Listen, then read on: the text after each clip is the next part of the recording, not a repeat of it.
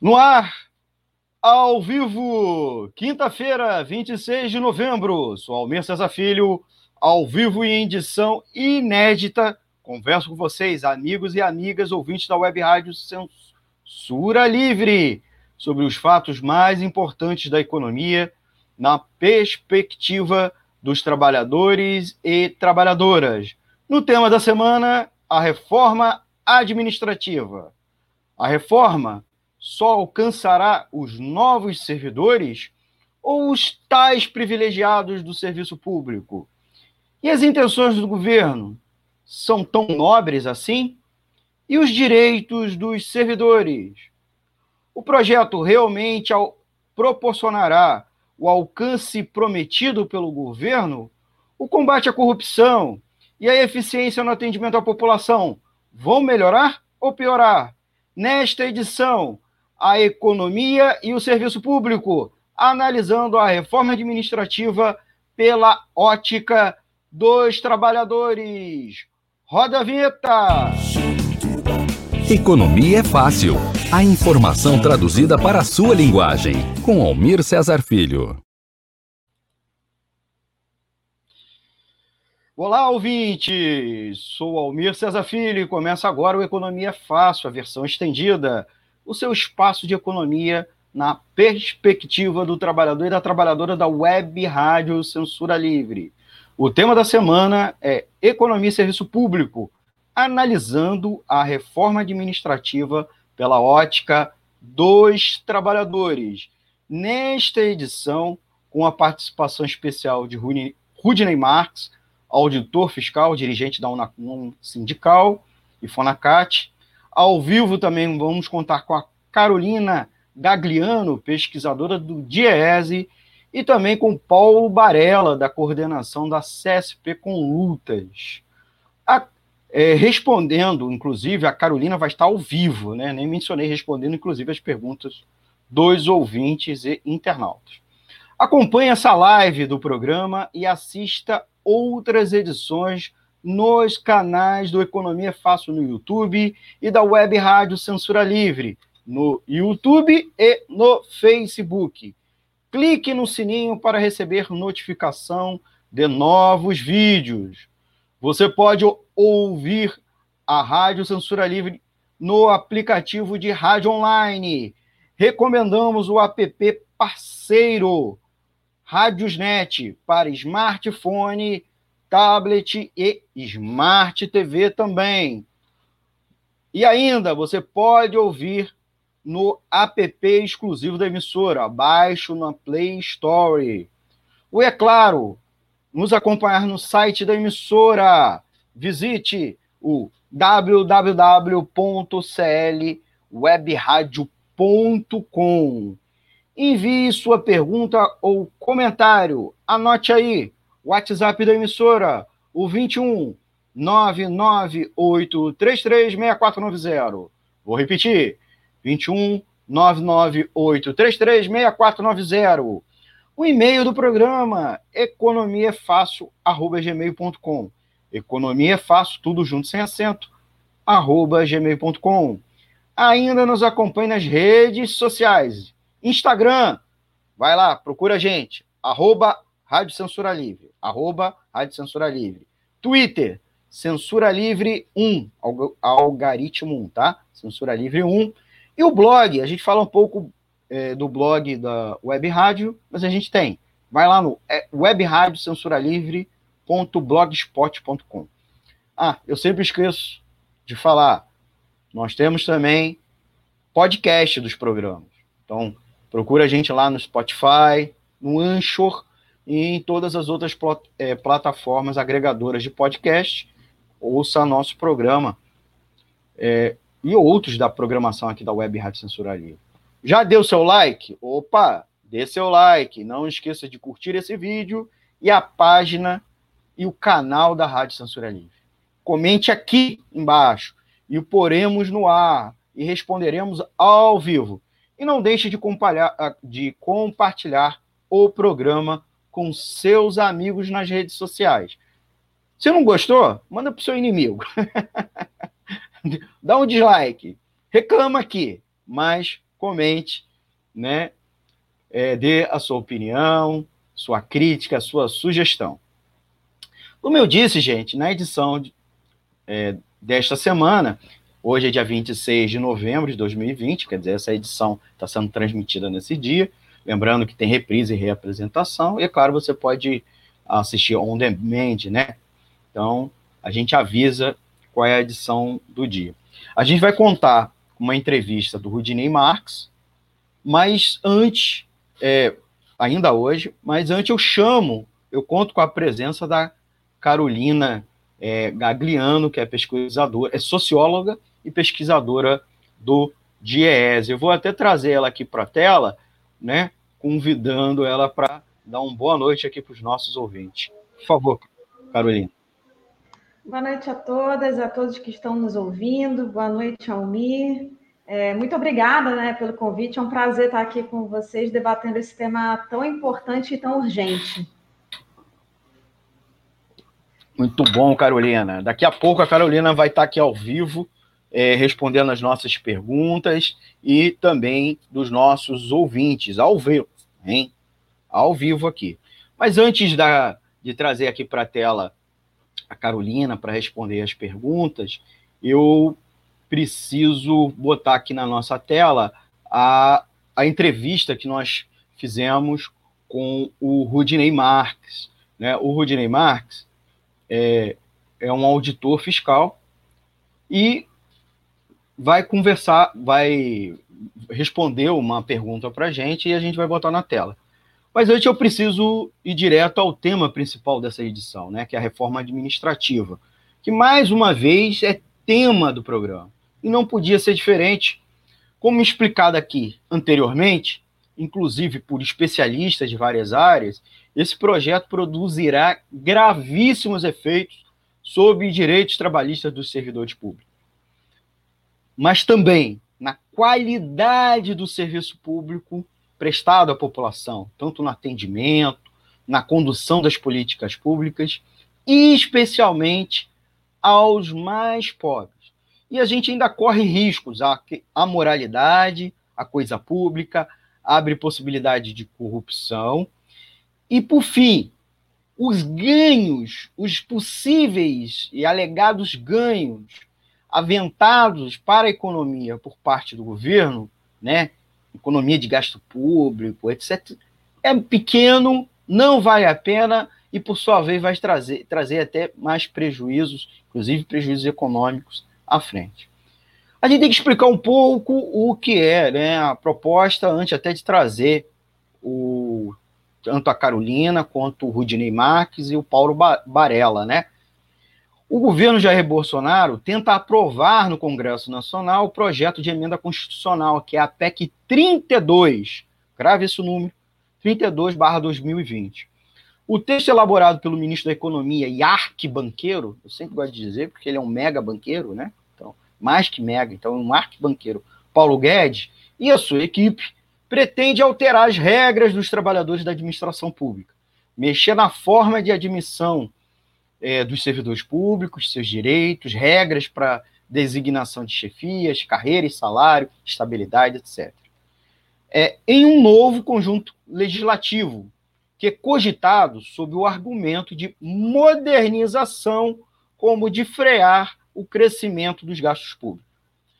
Considerado essencial para a suposta retomada do crescimento econômico, geração de empregos e investimentos e recuperação da economia após a pandemia de Covid-19.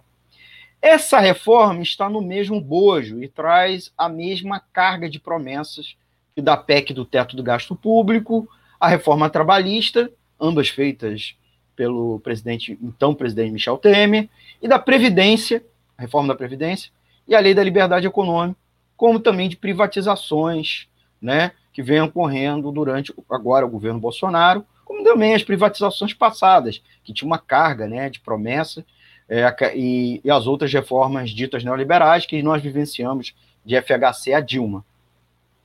Os integrantes do governo falam em unificar carreiras, oferecer salários mais baixos nas posições iniciais, restringir concessão de, da estabilidade e endurecer o sistema de gratificações entre outras medidas. O governo Bolsonaro, o próprio Bolsonaro, é, falou isso, indicou que a intenção do governo, no entanto, não é mudar o que já vale para os cerca de 10 milhões de servidores públicos das três esferas, né, municípios, estados e União, é, contratados pelos três poderes e, como eu disse, pelas as esferas de governo desses é, de, dos respe, do, respectivas, né? O governo repete que a reforma alcançaria os servidores daqui para frente, para os futuros concursados, né, é, não teriam estabilidade. Contudo, setores do governo defendem a incorporação de todos. E há forças no Congresso que, inclusive, apresentaram emendas ao projeto justamente com essas medidas, entre outras, tá? Há também, paralelo a isso, em oposição a isso, uma frente parlamentar contrária e os movimentos sindicais, especialmente dos servidores públicos, já organizam a resistência a essa medida. Mas os direitos dos servidores e, a, e as intenções dos, do governo é tão nobre assim como ele alega, como ele fala, expressa, a reforma só alcançará os novos servidores ou os privilegiados do serviço público? O projeto realmente pro proporcionará o alcance prometido pelo governo? O combate à corrupção e eficiência no atendimento à população vão melhorar ou vão piorar? É por isso que a gente convidou o Rudinei Marques para falar aqui conosco. Né? O Rudinei vai é, deu um depoimento para a gente gravado, né? E vai falar aqui com vocês.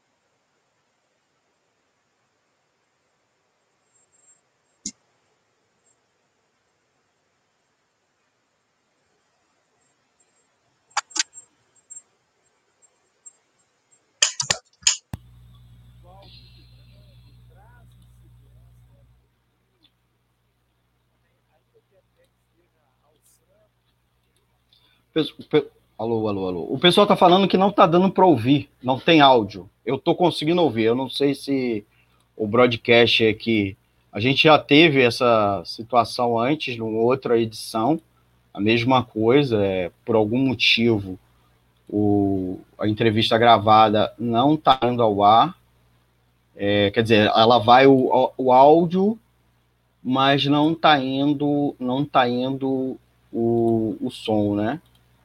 Vou tentar mais uma vez. Tenta. De unidade ao patamar de princípio constitucional. Está dando agora? O que ela faz, na verdade, é fragmentar o serviço público, né? Cria uma multiplicidade de vínculos, alguns desnecessários, outros são piorados, né? Como o vínculo de liderança, que permite ao governo, só no âmbito da União, criar um exército de 100 mil comissionados. É isso que a PEC faz ao propor que o vínculo de liderança pode, inclusive, ser destinado a funções estritamente técnicas, né? Então é muito perigoso o que está lá nessa PEC, né? Não só destrói o serviço público, como pode aparelhar o Estado de forma que nós nunca vimos na, na história da, da República.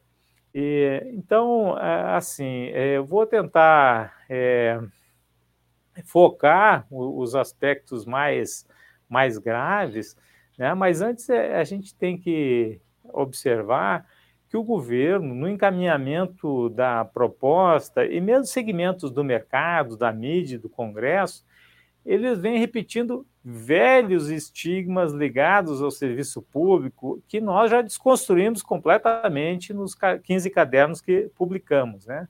O primeiro deles é que a máquina está inchada, o segundo que a máquina custa caro e o terceiro é que a máquina é ineficiente. Olha, pessoal, nada disso é verdade, né? Convenhamos, né? É, o governo diz que a máquina está inchada. Ora, nós temos no Brasil uma média de empregabilidade no setor público que é quase a metade daquela verificada nos países desenvolvidos da OCDE.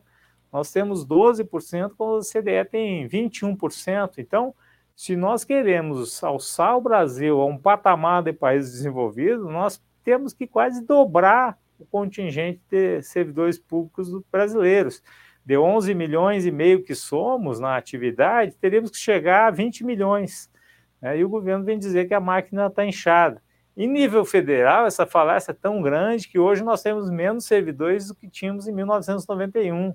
E a população cresceu nesse período mais de 30%. Ou seja, o, o limite para fazer mais com menos já foi ultrapassado há muito tempo. Né? E a prova disso está em vários órgãos que nós é, olhamos hoje e vemos que eles já não têm mais condição operacional de dar conta da demanda, como é o caso do INSS. Né? O INSS, os órgãos de controle vêm dizendo ao governo há mais de cinco anos que é necessário contratar pessoal para dar o atendimento básico àquele cidadão que vai requerer o benefício que vai garantir a sua subsistência da sua família. São 2 milhões de benefícios atrasados. É, é, o governo, na verdade, está fazendo economia com o sofrimento das pessoas que estão ali na, na, nas filas e não são atendidas, né, com direito que não é reconhecido pelo Estado. Então, isso é o fim da picada e nós chegamos nessa situação do ministro Paulo Guedes comemorar que a taxa de reposição do serviço público ela tem sido em torno de 26%, né, cada 100 que se aposentam, só 26 são contratados, mas a que preço isso vem se dando? Né? Ao preço do sofrimento das pessoas que precisam do Estado e não tem o Estado para lhes garantir dignidade mínima. E, o que nós estamos vendo agora, nesse momento de pandemia, e que vai se intensificar, segundo estudos já publicados pela CEPAL, é que a pobreza e a pobreza extrema elas vão aumentar no pós-pandemia. Elas vão passar a 50% da população da América Latina. Nós estamos fazendo ainda um contingente de 580 milhões de pessoas, dos quais 290 vão estar jogadas aí na pobreza, na pobreza extrema. Então, o Estado ele vai precisar se fazer presente, né, com serviços na área de saúde, de assistência social, de segurança, de educação, enfim. Então, é um momento que nós temos mais estados, nós precisamos fortalecer o Estado e não precarizar, como é o caso da PEC 32, que está tramitando no Congresso Nacional. Então, assim, é, repito, é, esse é um grande estigma, é uma falácia dizer que a máquina está inchada. A máquina não está não tá inchada. Houve um relativo aumento da contratação de servidores nos municípios desde a Constituição Federal mas isso tem a ver com as novas responsabilidades assumidas pelos municípios e não que os prefeitos, de forma perdulária, tenham feito contratações irresponsáveis. Não, são contratações estritamente necessárias para funções essenciais do Estado brasileiro. Dizer também que a máquina custa caro não é verdade. Nós provamos isso nas nossas publicações. Vocês sabem que 93% dos servidores públicos estão no poder executivo. Se nós considerarmos a média de todos os entes federados, nós chegamos a, em valores atualizados a R$ 4.200. Quer dizer, eu lhes pergunto onde é que está a exorbitância em R$ 4.200? Nenhuma. O que o governo faz, e alguns parlamentares, segmentos da mídia, é pegarem pontos fora da curva, né, como salário de magistrados e tudo mais, e dizer que aquilo ali é a regra. Ora, o ponto fora da curva tem que ser tratado como exceção e não como a regra. E a regra é de salários baixos. Repito, a média dos três entes federados no Poder Executivo é R$ 4.200. Né? Mesmo se nós considerarmos a média só no âmbito federal, que os salários são melhores, nós chegamos a 9 mil e poucos reais, quer dizer, não é nenhuma exorbitância. Né? E, e, por último, o governo repete o estigma que a máquina é ineficiente. Ora, nós temos N exemplos para dar deficiência do serviço público. É, um dos exemplos, agora, a gente está vendo é o próprio PIX, que foi né, uma iniciativa dos colegas nossos do Banco Central. É, temos o Tesouro Direto, que foi concebido pela minha carreira lá no Tesouro Nacional, quer dizer, uma possibilidade de evitar né, atravessadores na aquisição é, de títulos públicos para que o Estado se financie. Enfim, nós temos muitos exemplos, a nossa Receita Federal, né, com automatização, é, que é exemplo para vários países. Nós temos no âmbito da contabilidade pública o CIAF, que foi exportado para vários países, enfim, nós temos sim N exemplos de excelência no serviço público e chega a ser uma, uma, uma, uma ofensa, é uma ofensa aos servidores públicos o governo chegar e dizer que nada presta, que tudo tem que ser revisto, né? Então, essas grandes falácias têm que ser denunciadas por todos nós que somos dirigentes sindicais. É, e eu quero ainda tratar de alguns aspectos mais nocivos da PEC. A multiplicidade de vínculos, a fragmentação do serviço público. Ora, considerando que a grande parte do serviço público está na saúde, na educação e na assistência social, são esses vínculos que o governo quer fragilizar, precarizar e, pelo caráter de subsidiariedade que ele alça também a princípio constitucional, entregar a iniciativa privada. É isso. A PEC existe para entregar fatias do serviço público para exploração da iniciativa privada. E isso nós não podemos permitir. Tá? Então, encerro aqui fazendo a todos um apelo, um chamado para que nós, em primeiro lugar, é preciso conhecer com profundidade o tema. Né? Não adianta a gente querer defender o serviço público se não conhece os números em profundidade e faz o debate em alto nível. Né? Nós estamos enfrentando um governo que deteriorou completamente o debate no espaço público. Nós, sindicalistas, temos uma responsabilidade grande com as nossas bases, com a sociedade, de elevar o nível do debate no espaço público. Isso nós só vamos fazer com conhecimento. Então, a primeira tarefa que fica aqui para todos os dirigentes sindicais é isso: é, é realmente estudar, se apropriar dos números e enfrentar o debate com o governo, com o Congresso, com a mídia, com quem quer que seja, certo? E o segundo é a gente voltar a mobilizar nossas bases. Somos 11 milhões e meio de servidores públicos no Brasil. Se nós estivermos mobilizados e formos juntos para o enfrentamento, eu não tenho dúvida que nós vamos vencer essa parada, porque nós estaremos trabalhando é, pela sociedade brasileira e por um futuro digno para todos nós, certo? Então, encerro deixando aqui um grande abraço e um convite para que estejamos juntos, fortalecendo aí os nossos laços em 2021 para que tenhamos um Estado que o Brasil precisa. Um grande abraço.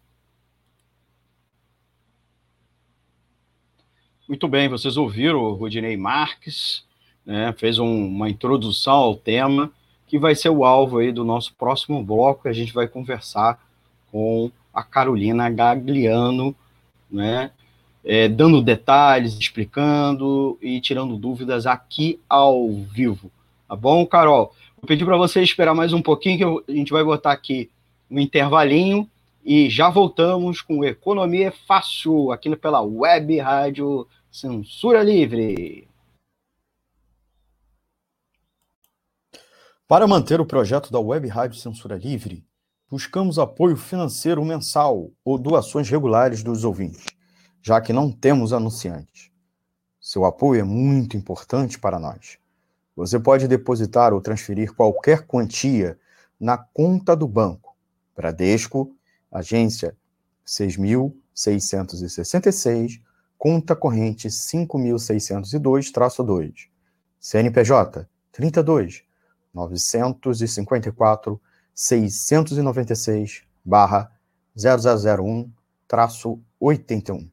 Seja um apoiador regular e ouça nosso agradecimento no ar durante a transmissão de nossos programas. Peça à sua entidade de classe, sindicato ou associação a participar da rede de apoiadores com participação em nosso espaço, em nossa grade e os apoiadores recebem prestação de contas mensal. O nosso muito obrigado. Web Rádio Censura Livre, a voz da classe trabalhadora.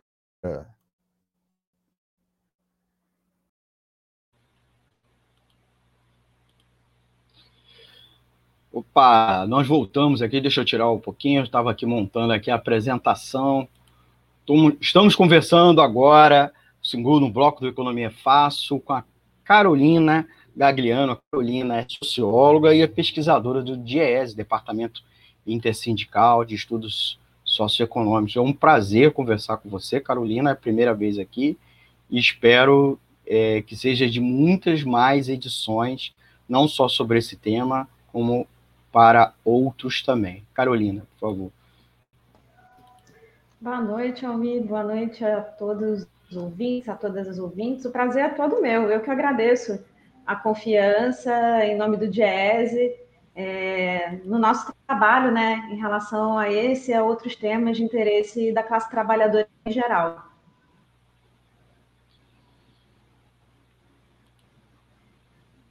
Então, Carolina, é, a gente conversou um pouco antes do, da, do programa, né?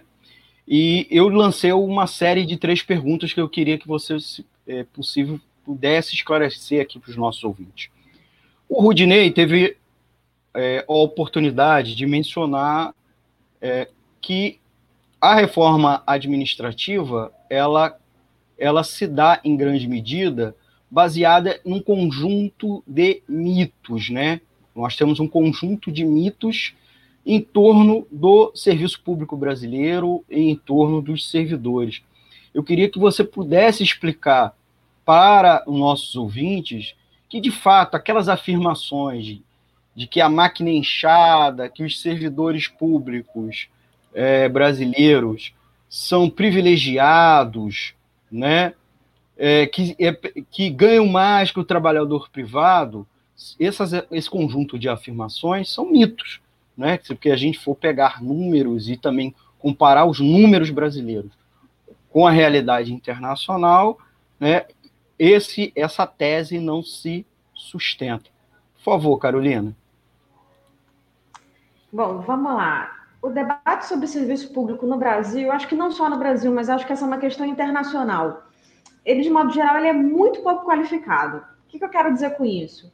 De modo geral, é, são falas muito impressionistas e com poucos dados para subsidiar um debate mais coerente, mais técnico, mais embasado. Então, eu queria conversar sobre os três mitos que o Rudinei já falou no vídeo, né?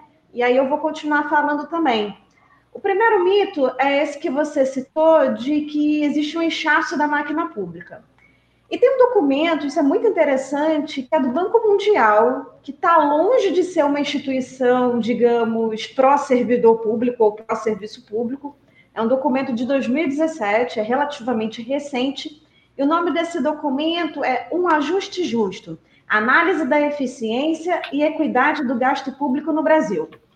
E aí eu tirei um trecho desse documento em que eles falam com todas as letras o seguinte: abre aspas, porque não sou eu falando, é o Banco Mundial. O número de servidores públicos no Brasil não é extraordinariamente alto e, da mesma maneira, o tamanho do governo federal não parece ser excessivo. Fecha aspas. Isso é o Banco Mundial falando, tá? Tem outro documento também da OCDE, que é a Organização da Cooperação e Desenvolvimento Econômico dos Países Desenvolvidos, que se chama Panorama das Administrações Públicas. Nesse documento, eles apresentam uma série de dados, é, e um deles que chama bastante atenção é a proporção dos empregos no setor público ou nas administrações públicas em relação ao total de empregos. Eles não trazem os dados para o Brasil, então a gente tentou projetar o que seriam os dados para o Brasil através dos dados do IBGE.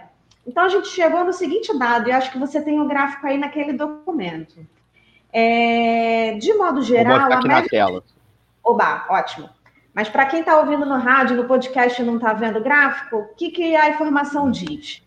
A média dos países desenvolvidos, a média da OCDE, é de cerca de 17 ou 18 empregos no serviço público a cada 100 empregos.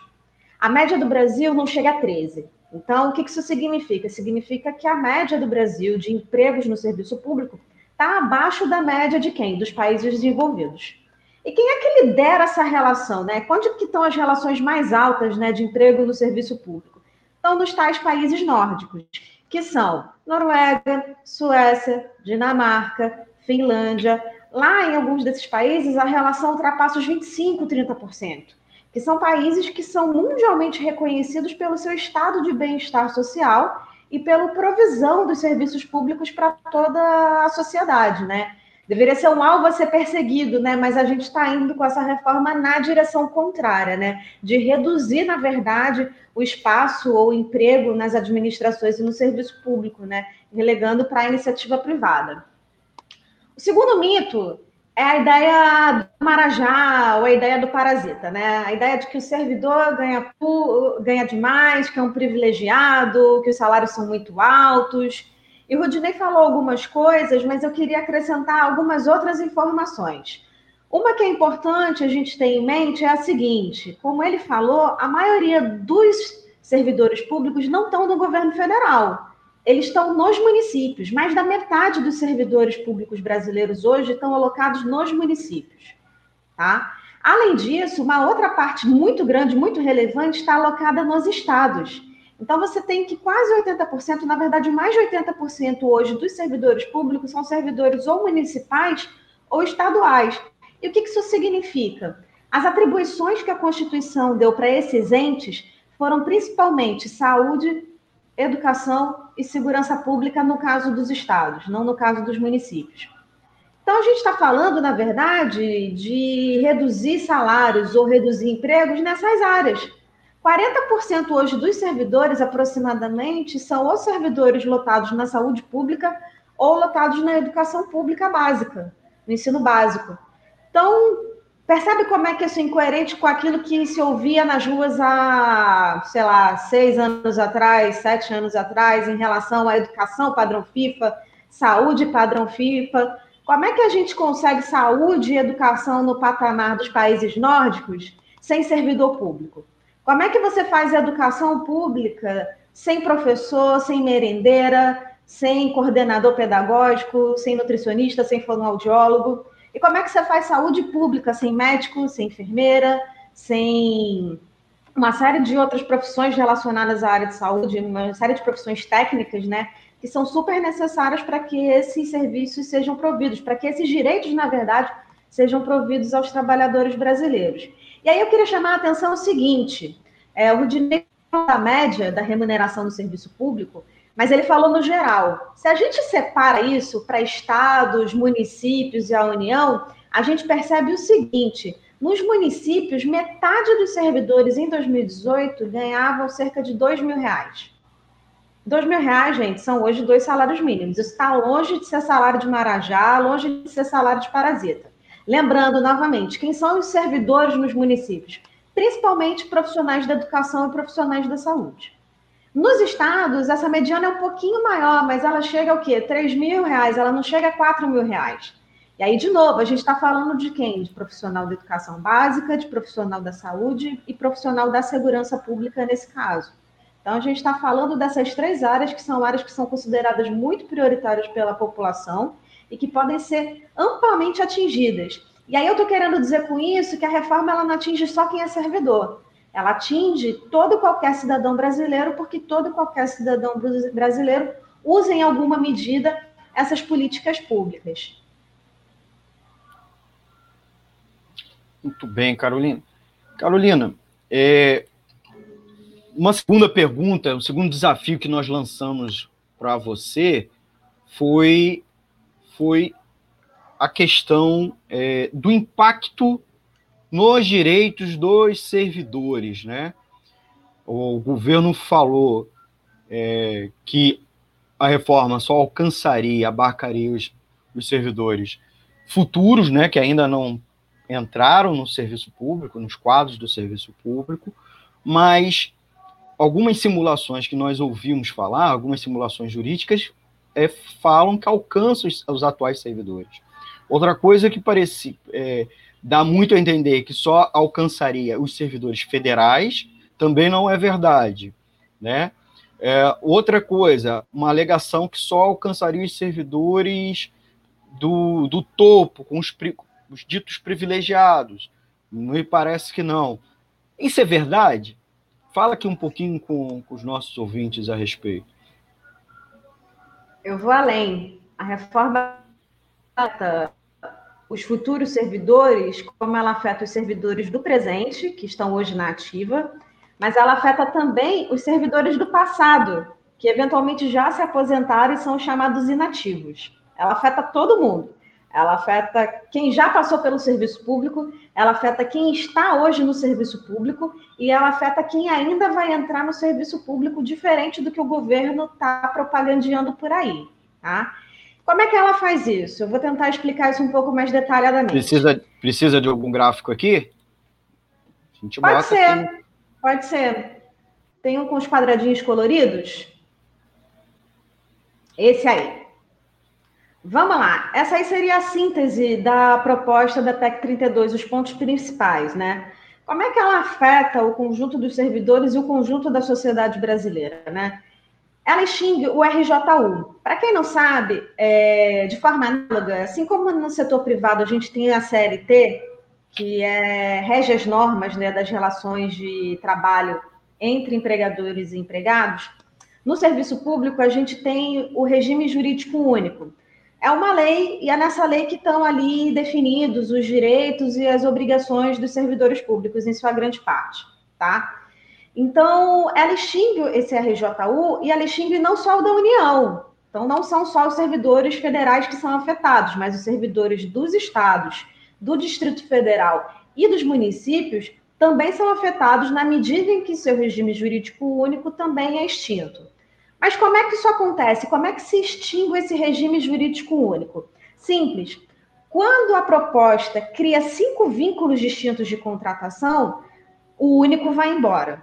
Então, na verdade, existiriam pelo menos cinco, vínculos, cinco regimes jurídicos, né? É, mais um que já existe hoje, então, na verdade, seriam mais de cinco, né? E a gente vai explicar isso daqui a pouquinho.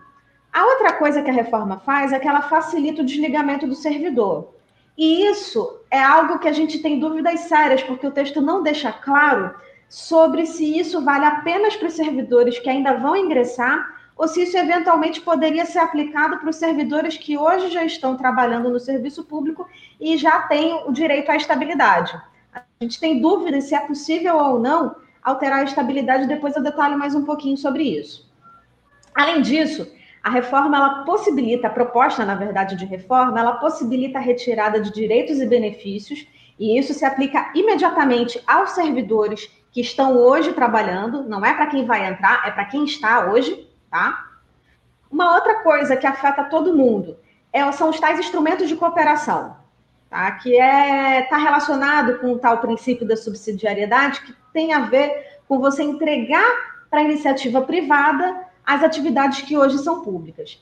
E por fim, não menos importante, não menos grave, ela cria uma espécie de superpoderes para o presidente da República é, alterar a administração indireta com uma canetada. Isso também é grave, a gente vai detalhar isso daqui a pouquinho. Então vamos falar primeiro dos, dos instrumentos de cooperação, né? Os instrumentos de cooperação, gente, o que, que são? De forma análoga, hoje na saúde a gente tem as OS, né, que são as organizações sociais. Então, o Estado, seja lá o município, o governo do Estado, a União, faz um contrato com uma organização social, que é uma organização sem fins lucrativos, e essa organização vai administrar, ela vai gerir alguns complexos de saúde, principalmente hospitais. Os instrumentos de cooperação são parecidos com a OS, sendo que não só organizações sociais poderiam entrar nisso, como empresas privadas também poderiam entrar. O que isso significa? Significa que poderia entrar, por exemplo, a Rede DOR para fazer a gestão, a administração do Hospital Federal de Bom Sucesso, do Souza Guiar ou qualquer outro que fosse, tá? A lei federal vai vir uma lei complementar se essa proposta passa do jeito que está, que vai dizer como é que vai funcionar isso. Tá? Então, isso não está muito bem claro. Essa proposta de reforma, isso é uma característica desse governo, ela é cheia de cheque em branco. Então, ela traz uma medida geral, ela constitucionaliza algumas coisas e fala o seguinte: olha, depois de uma lei complementar numa legislação ordinária, a gente dá os detalhes. Mas, por enquanto, a gente está dizendo o seguinte: que os entes, municípios, estados e União podem firmar contratos e esses contratos podem prever, inclusive, o compartilhamento da estrutura física do poder público mas a administração e os recursos humanos são privados. Ou seja, vai ter uma empresa privada lá que vai contratar seu pessoal e vai poder executar as atividades que hoje são atividades executadas pelo poder público, tá? Isso cria uma série de problemas. É a privatização mais clara possível do serviço público. Agora, não só isso, mas em relação aos tais vínculos, né? Como é que eles funcionam? Eu queria me ater a dois vínculos, que são os vínculos para o prazo determinado e os cargos de liderança e assessoramento. Por que, que eu quero falar desses dois vínculos?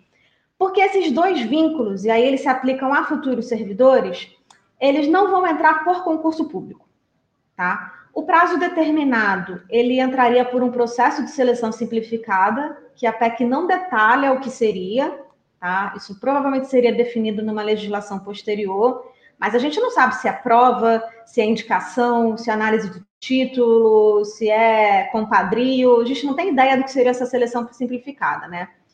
E esse cargo ele não teria estabilidade, tá? O cargo de liderança e assessoramento, ele é parecido hoje com o cargo em comissão e com a função gratificada, sendo que qual que é a diferença? Hoje, existe uma regra que diz que a prioridade para a alocação nesses cargos é do servidor de carreira, do servidor concursado estatutário a PEC ela tira essa preferência do servidor de carreira da Constituição. Então, na verdade, o prefeito, o governador, o presidente pode nomear qualquer pessoa para qualquer cargo nessa, nesse vínculo de cargo de liderança e assessoramento. O que isso significa? Isso significa, gente, o loteamento do Estado. Isso significa que o prefeito, o governador, o presidente pode nomear os seus guardiões que vão estar trabalhando não em prol do cidadão, não em prol do Estado, mas vão estar trabalhando em prol de um governo, vão estar trabalhando em prol de um projeto político. E é muito por isso que essa PEC é chamada de PEC da rachadinha. Tá? Vamos combinar o seguinte, gente: estabilidade não é para o servidor é, ficar à toa em casa. A estabilidade é para o servidor poder fazer a sua atividade, exercer o seu ofício da forma mais técnica possível sem pressão de partido político, sem pressão do chefe do governo naquele momento. A estabilidade é a maior garantia que a sociedade tem de que aquela atividade vai ser executada com a primazia da técnica e não por pressão de vontade para reeleger ou eleger fulano, ciclano ou beltrano, tá? E é importante a gente falar isso, gente, porque a estabilidade ela está sendo flexibilizada. O que isso significa? Somente um vínculo específico, que seria o cargo típico de Estado, gozaria da estabilidade tal qual a gente conhece hoje, tá? Toda a parte técnica, por exemplo, educação e saúde, entraria nesse vínculo de prazo indeterminado. Por mais que ele seja selecionado pelo concurso também, ele não teria estabilidade. Por quê? Porque existe a possibilidade dele ser é, demitido, na verdade, dele ser desligado por uma avaliação de desempenho. A previsão da avaliação de desempenho, gente, ela já existe na Constituição desde a emenda 19, lá de 1998. Só que ela nunca foi aplicada porque ela nunca foi regulamentada. E o governo está querendo fazer essa regulamentação agora. E aí, vamos voltar para o servidor que já tem estabilidade hoje. Como é que ele é afetado? Nessa regulamentação da avaliação de desempenho, a gente não tem segurança, a gente não tem certeza de dizer que isso vai ser aplicado para os futuros servidores. Porque nada impede o legislador de fazer com que a regra se aplique a quem já está hoje no serviço público. Então, percebe? Ah, só vai afetar os servidores do futuro. Não sei, porque na medida em que se regulamenta a estabilidade ou avaliação de desempenho com vistas à flexibilização da estabilidade, isso pode ser estendido a quem está hoje. E a gente tem que lembrar o seguinte: o governo já falou várias vezes que essa reforma administrativa que eles estão querendo, ela virá em etapas. Então, não é só a PEC 32. É a PEC 32, mas tem uma série de outras PECs e tem uma série de outras legislações complementares que também viriam é, como etapas dessa reforma administrativa. Então, a gente tem que ficar muito atento que não é o caso da PEC 32, ela afeta quem está hoje mas as legislações posteriores elas podem afetar ainda mais.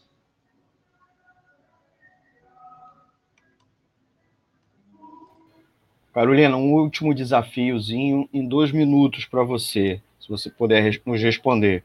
Vai melhorar ou vai piorar a qualidade do serviço público e a moralidade do serviço público? Minha impressão é que não, né? Vai piorar bastante, né? Rapaz, eu sou pessimista nessa hora, viu? Eu não sei nem se eu consigo explicar isso em dois minutos, mas vou fazer um esforço. Tem um trabalho do IPEA magnífico do Félix Lopes que ele fala o seguinte: se você flexibiliza estabilidade, você tem perda da continuidade, perda da memória técnica, você dificulta o planejamento a longo prazo e não me parece que melhora a qualidade do serviço público. Além disso, os instrumentos de cooperação, eles não têm. Você relegar o serviço público à iniciativa privada não é nenhuma garantia de incremento na qualidade. Vídeo apagão no Amapá. A empresa que deveria administrar os geradores, que deveria administrar a, a geração de energia, ela é uma empresa que foi privatizada. E olha o que, que aconteceu: 20 dias sem luz no Amapá. Além disso, gente, os cargos de livre nomeação, essa coisa do chefe do executivo poder nomear quem quiser, a hora que quiser, para fazer qualquer coisa, não me parece ser uma medida que tenha como objetivo melhorar a eficiência ou melhorar a qualidade do serviço público. Me parece, gente, é uma medida que pretende formar um curral eleitoral e, na verdade, pretende o uso da máquina pública para fins, como você mesmo apontou, muito personalistas e pouco relacionados ao interesse público, né? Muito bem, Carol. Queria, queria agradecer muito a você por, por ter participado aqui conosco. Vou chamar uma, um outro intervalo e você continua aqui com a gente respondendo as perguntas. E eu vou botar no ar nas, é, também no próximo bloco a nossa entrevista com Paulo Barella, da Coordenação Nacional da CSP Conduta. Bom?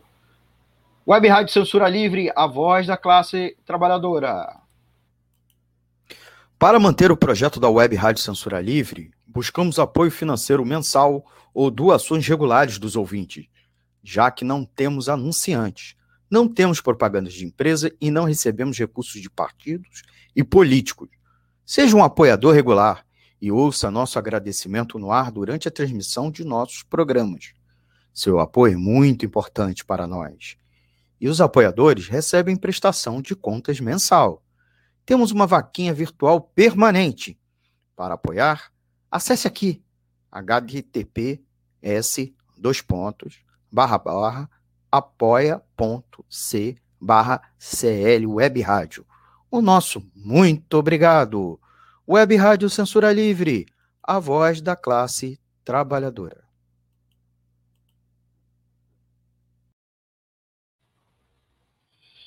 Daqui a pouquinho, em alguns minutinhos, eu boto aqui a entrevista com Paulo Barella, da direção da CSP Conlutas. Mas antes disso, Vou botar aqui na tela comentários dos nossos ouvintes e se a Carolina quiser complementar alguma coisa, aqui ó, o Dirley Santos botou o seguinte comentário: Boa noite, muito importante debater esse, este programa. Desculpa, este tema. A reforma administrativa visa atacar os direitos dos servidores e privatizar serviços públicos e estatais. Esse é um dos comentários. Márcia Baptista, boa noite a todos. Isso aqui são os dois comentários mais relevantes que a gente, entre outros, é, a gente tem outras, tem vários, tem é, comentários que depois a gente passa para a Carolina pelo WhatsApp, né, em razão do tempo. E eu vou chamar agora, Carolina, se você me permite, a entrevista do Paulo Barella, porque aí você faz suas considerações finais na sequência da fala dele, tá bom? Deixa eu tentar colocar aqui. Opa, agora foi. Cumprimentar meu querido amigo Almir César e o programa aí da Web Rádio. Som tá indo? Esse dia em que vocês estão fazendo um debate sobre o tema da reforma administrativa.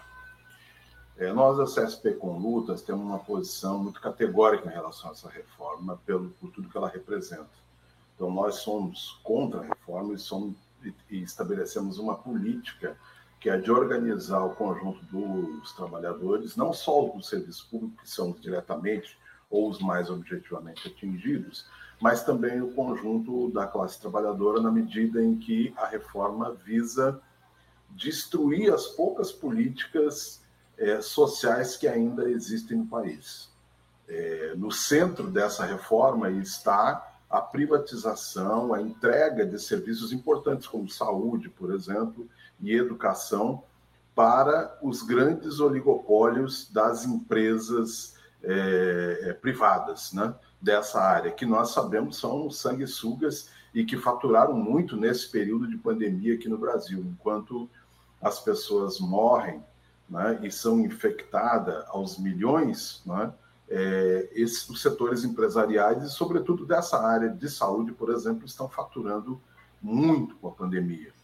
Então, além dos aspectos que atingem, por exemplo, a estabilidade dos servidores públicos, e o Instituto da Estabilidade é uma necessidade na medida em que os funcionários do Estado são funcionários do Estado, não são funcionários de determinado governo, é, o governo de plantão naquele momento, né? e que devem zelar pelo bem público e realizar o trabalho voltado para o interesse do conjunto do povo, da população. Então, acaba acabou-se em 1988 né, com essa política da indicação de cargos a partir dos interesses dos partidos, daquele partido que estava no poder ou dos partidos no poder. Então, é, tanto o concurso público como a estabilidade garante esse elemento que é da impersonalidade do, do serviço público, ou seja, impessoalidade. Você deve servir a todos de forma igual. O que eles querem fazer, Bolsonaro e Mourão, é justamente acabar com o concurso público, acabar com a estabilidade, demitir funcionários, contratar de acordo com os interesses deles e aí sim beneficiar os segmentos e toda aquela, toda aquele, aquela gama é, de grupos que estão em volta do governo, mas sobretudo tem a ver com a economia, que é o quê? Abrir os serviços aos interesses, ao interesse do, do, do setor privado. É bom lembrar, por exemplo, que recentemente nós vivemos um caso aí no Rio de Janeiro, que é aquilo que são chamados guardiões do Crivella, que são que cabos eleitorais contratados no serviço público que só têm um interesse, é, beneficiar o segmento que está no poder, o segmento político que está no poder, e não estão nem um pouco interessados com a prestação do serviço da saúde, da educação, do transporte, da moradia, enfim, essas que seriam, digamos assim, obrigações do Estado. Então, a reforma, ela ataca de conjunto o interesse do serviço público, mas da população toda de uma forma geral. Isso vai significar ter menos atendimento para a população mais pobre, vai significar ter menos acesso a esses serviços que são necessários, digamos assim, não é necessário apenas para nós, né? Os estudantes, ou os trabalhadores, ou os aposentados, mas a população toda, e sobretudo aquela que é da periferia ou aquela que é dos grandes grotões no país que depende de um posto de, de saúde, que depende de uma escola, que depende de uma universidade, porque não tem como é, pagar isso, né? pagar por esse serviço. E, na nossa opinião, isso é uma obrigação do Estado. Para finalizar, eu gostaria de convidar o programa aqui, você, Almir e tal, a divulgar o, o, calendário que o Serviço Público os Trabalhadores, as entidades, o Fórum Nacional das Entidades do Serviço Público estão desenvolvendo agora nesse próximo período. Né? Então, nós vamos ter uma, uma importante eh, plenária unitária dos setores público das três esferas, ou seja, estaduais, municipais e federal, e também com estatais, porque no conjunto da reforma ela não só pega os trabalhadores das, da, da, da, administração pública direta, tanto das três esferas, mas ela pega também e atinge, por exemplo, o concurso público no que tange aos trabalhadores de empresas estatais como Petrobras, Correios, Banco do Brasil, Caixa Econômica Federal, para citar alguns. Então, a gente está fazendo uma plenária é, importante nesse dia 5 de dezembro, preparatória de, de grandes manifestações que vamos realizar no dia 10 de dezembro. Então, vamos ter atos públicos, manifestações por todo o país nesse dia 10 e um ato performático que deve reunir algumas centenas de pessoas em Brasília, com todo o cuidado, evidentemente, que impõe a crise sanitária que nós vivemos. Mas nós vamos fazer esse ato lá em Brasília também como pressão em cima dos parlamentares e do governo. Para fechar, dizer o seguinte: nós não só precisamos organizar a luta contra a reforma, porque ela ataca todos os servidores, todos os trabalhadores de uma forma geral, mas também as privatizações que destroem é, empresas estatais construídas com muito suor e sangue dos trabalhadores, né? E isso significa a gente lutar contra o governo Bolsonaro, lutar contra a política ultraliberal de Paulo Guedes. E é por isso que a CSP com Luta segue com sua consigna: fora Bolsonaro, Mourão, Fora Paulo Guedes. Um abraço a todos vocês e vamos juntos nessa luta. Muito bem, Paulo Barella, da Coordenação Nacional da CSP com Lutas, falando inclusive do calendário de mobilização aí pela frente. É, Carolina, nós já estamos com um tempo curtíssimo, porque o roteiro teve que ser improvisado, que a gente conseguiu mais depoimentos que a gente tinha é, programado originalmente. Mas em um, dois minutinhos, faça suas considerações finais e seu recadinho aos nossos ouvintes, por favor. Bom, em primeiro lugar, eu queria agradecer. Foi passou tão rápido que eu nem percebi, na verdade, passar. É, queria só acrescentar duas coisas que eu acho importantes em relação a esse tema. Uma é que às vezes a classe média, ou as classes mais altas, acham que isso não as afeta porque elas não usam a escola pública ou não usam o posto de saúde básica do SUS. Mas se a gente pensa que 95% das pesquisas hoje são desenvolvidas nas universidades públicas e que o SUS ele é responsável por uma série de ações, como, por exemplo, vigilância sanitária, ou seja, toda vez que eu compro um produto, um alimento no mercado ou entro num restaurante, o SUS esteve ali antes de mim para que eu pudesse fazer aquilo na melhor condição possível. Então a gente tem que ter isso em mente para valorizar o serviço público e entender que isso afeta todo e qualquer brasileiro, na verdade. E a última coisa é que essa reforma ela não cai do céu, né? Ela, na verdade, está atrelada a uma série de outras medidas, como a emenda do teto, a reforma trabalhista de 2017, a reforma da Previdência e tantas outras, que estão relacionadas com um projeto, na verdade, de desmonte do Estado, né, de direitos sociais, de bem-estar social, que nunca chegou a existir plenamente no Brasil, mas houve um começo ali que está sendo desmontado. E, além disso, ela é um projeto que visa transformar aquilo que a Constituição de 88 chamou de direito né, em mercadoria. E é por isso que a gente tem que estar atento e é por isso que a gente tem que debater e fazer frente a esse tema. Muito bem, muito obrigado, Carolina. Nós participou conosco ao vivo, Carolina Gagliano, do Diese, vai vir mais vezes aqui, então se prepara, Carolina, que nós vamos ter aí outras edições com esse e outros temas, e eu agradeço muito por ter ficado conosco e tirado nossas dúvidas. Gente, estamos finalizando o Economia Fácil. A gente, hoje, por conta da relevância do tema, a gente é, acabou não tendo dois quadros, né? O Resenha da Semana, né? O como diria o Dirley, o resenha não é resumo, e também o informe econômico.